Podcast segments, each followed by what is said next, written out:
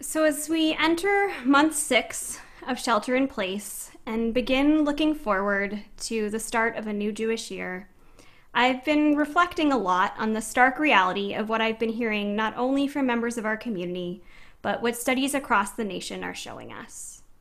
The COVID 19 pandemic has kicked us back to the bottom of Maslow's hierarchy of needs. Maslow's hierarchy is a theory in psychology which delineates five tiers of human needs, most often shown as a hierarchical pyramid that you may recognize. The needs lower down on the pyramid need to be satisfied before we can address the needs that are higher up.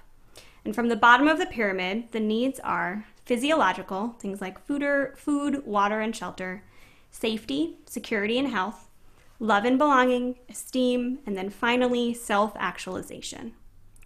Thanks to shelter in place, all of us have had to return to the lower two levels of our pyramids and refocus on our physical needs in ways that we never have before. Because we've been so immersed in the details of masks, of distancing, of food shopping, and logistics, we've turned inward and focused more on ourselves than we have in the past. And because of this, we've had to abandon the higher levels of Maslow's hierarchy that enable us to live fulfilling, joy filled lives. Elul, the Jewish calendar month immediately before the new year of Rosh Hashanah, begins in two weeks. Elul is a time that Jewish tradition requires us to look inward, reflect on our lives, and think carefully about how we can do and be better in the new year. In the midst of COVID 19 and shelter in place, I've been wrestling a lot with the question of how Judaism can help us reach upward on Maslow's hierarchy this year in particular. With COVID 19 returning us to the bottom two levels of our period, of, of our pyramid, how can Judaism help us refocus on our sense of belonging, the third level? If we're truly going to live through this continued period of shelter in place and not just survive it, it's something that we need to intentionally focus on. According to Maslow's hierarchy, belonging, the need for friendships and community, is a core requirement of what it means to be human, just above our physical needs for food and for safety. Maslow teaches us that in order to avoid problems such as loneliness, depression, and anxiety, people need to feel loved and accepted by others. Personal relationships with friends and family play an important role in this, and so does involvement in other groups like religious communities, sports teams, book clubs, and other group activities. Long before social distancing and shelter in place became a part of our lexicon, this third layer of Maslow's hierarchy, a sense of belonging, was already a challenge in American society. Prior to COVID 19, loneliness and social isolation, were already endemic all around us. This past January, Cigna's 2020 Loneliness Index found that 61% of Americans, or more than three out of five, reported feeling some levels of loneliness. Recent studies have found that these trends have been accelerated by COVID 19. A study released in June found that overall loneliness had nearly tripled since shelter in place began in March. And most poignantly, these trends were similar across age groups. Baby boomers, Gen X, millennials, all age demographics reported large increases in loneliness. No group appeared to be immune to the effects of shelter in place. While these numbers are very preliminary, the new realities of loneliness and social isolation, aren't news to any of us. They have been our lived realities day in and day out for the last five months. We no longer have unplanned or unstructured social interaction within our temple, at Onegs, our community, or just in our day to day lives. And it's hard for us not to feel the effects of this prolonged period of physical distancing. With no end to shelter in place in sight, and statistics and news articles all around us indicating that we will be living this way well into the foreseeable future, we need to begin finding new ways to break through this loneliness and isolation and seek out the sense of belonging that we need and we crave. Thankfully, Judaism has an antidote to our present challenge leaning into deep, authentic community. Emphasis on community is everywhere we turn in Judaism and Jewish tradition. It is deeply ingrained with who we are as a people. Jewish ritual practice quite literally requires us to be in community with others. In order to pray in a Jewish setting, we need to form a minyan, a group of 10 fellow Jews who will pray alongside us. At life cycle moments of our greatest celebrations and sorrows, Judaism requires us to actively seek out community. You cannot hold a Jewish wedding without witnesses, and a Shiva service cannot take place without a minyan. Though these last few months we have celebrated these life cycle rituals virtually, communal participation and the presence of our nearest and dearest in our Zoom screens has been a key part of our life cycle events.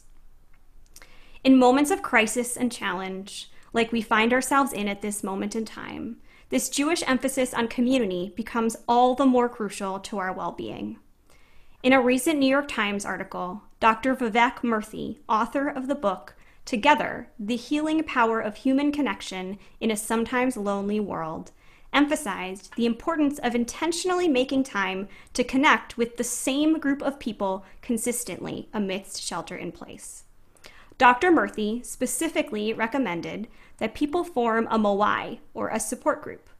A moai, which is a new word to me, is Japanese for meeting, a meeting with a common purpose and moais are intended to be groups of people that come together regularly to support one another.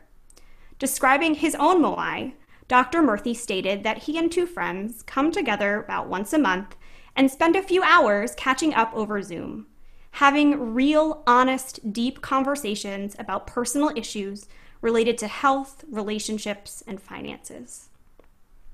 While Dr. Murthy described this group as a Japanese moai, in Hebrew, we call it a chavurah. The word chavurah comes from the Hebrew words for friendship and connection, the same essence of the Japanese Moai group. A chavurah is a group of people that come together regularly to play, pray, learn, celebrate, or act with each other. A group whose members are in community with each other, who see each other for who they are, and who help to mutually provide the sense of belonging and support that Maslow's hierarchy reminds us all that we require. So tonight, I am very excited to share with you that Emanu-El is here to help you form a Chavurah of your own with a new initiative I have spent the last few months building with Leah Shapiro from our engagement department, Emanu-El Babayit. This new small groups initiative is designed to help you find your people in our congregation especially amidst shelter in place. Bayit, as you may recognize, is Hebrew for home, and Emanu-El Babayit, or Emanu-El at home, strives to bring our wonderful, vibrant, and sacred community direct to you while you shelter in place in your own personal bayit. While beautiful buildings like the domed home on Lake Street that are a wonderful gift, Jewish community cannot be contained by the walls of any space. And there is holiness to be found whenever people connect with each other, whether that place is a sanctuary, a home, or a Zoom room. As Martin Buber states, when two people relate to each other authentically and humanly, God is in the electricity that surges between them. God doesn't show up one day a year in the Holy of Holies. God shows up when we show up for one another. So, in this time of shelter in place, when we need a sense of connection and belonging more than we ever have before, it is my hope that we as a congregation can show up for each other in new and deeper ways and spark more of God's divinity within our community. One of Emanu-El's many strengths is the breadth and scope of our large congregation. In such a large community, each and every one of us has people who could and should be our people we just need a little bit of help to find them. And that is where Emanu-El Babayit can help. Because we are such a large and varied congregation filled with individuals seeking many different types of belonging, there will be many different types of Emanu-El Babayit groups. After all, there truly is no one size fits all at a congregation like ours. Formed by interests, geography, needs, or demographics, each group will, be a, will consist of 3 to 20 individuals or 10 families who will join together about once a month this fall to celebrate, play, pray, and or learn with each other, either virtually or safely in person with social distancing. Babayit groups will all be member led and will be intentionally filled with people seeking the same type of community. Some will focus on activities like challah baking or movies or knitting, and others will be formed around life stage, new parents, boomers, families, or around identity or neighborhood.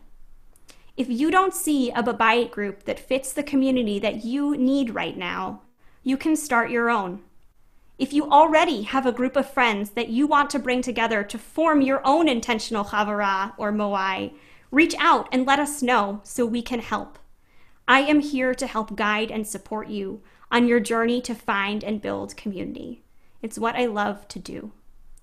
So tonight, as we begin month six of Shelter in Place, and prepare to begin a new Jewish year in just a few weeks in a way that we never have before, I ask each of you have you found your people here? Do you have the people around you that you need to feel a sense of belonging this fall? If you haven't, please let us help you find them.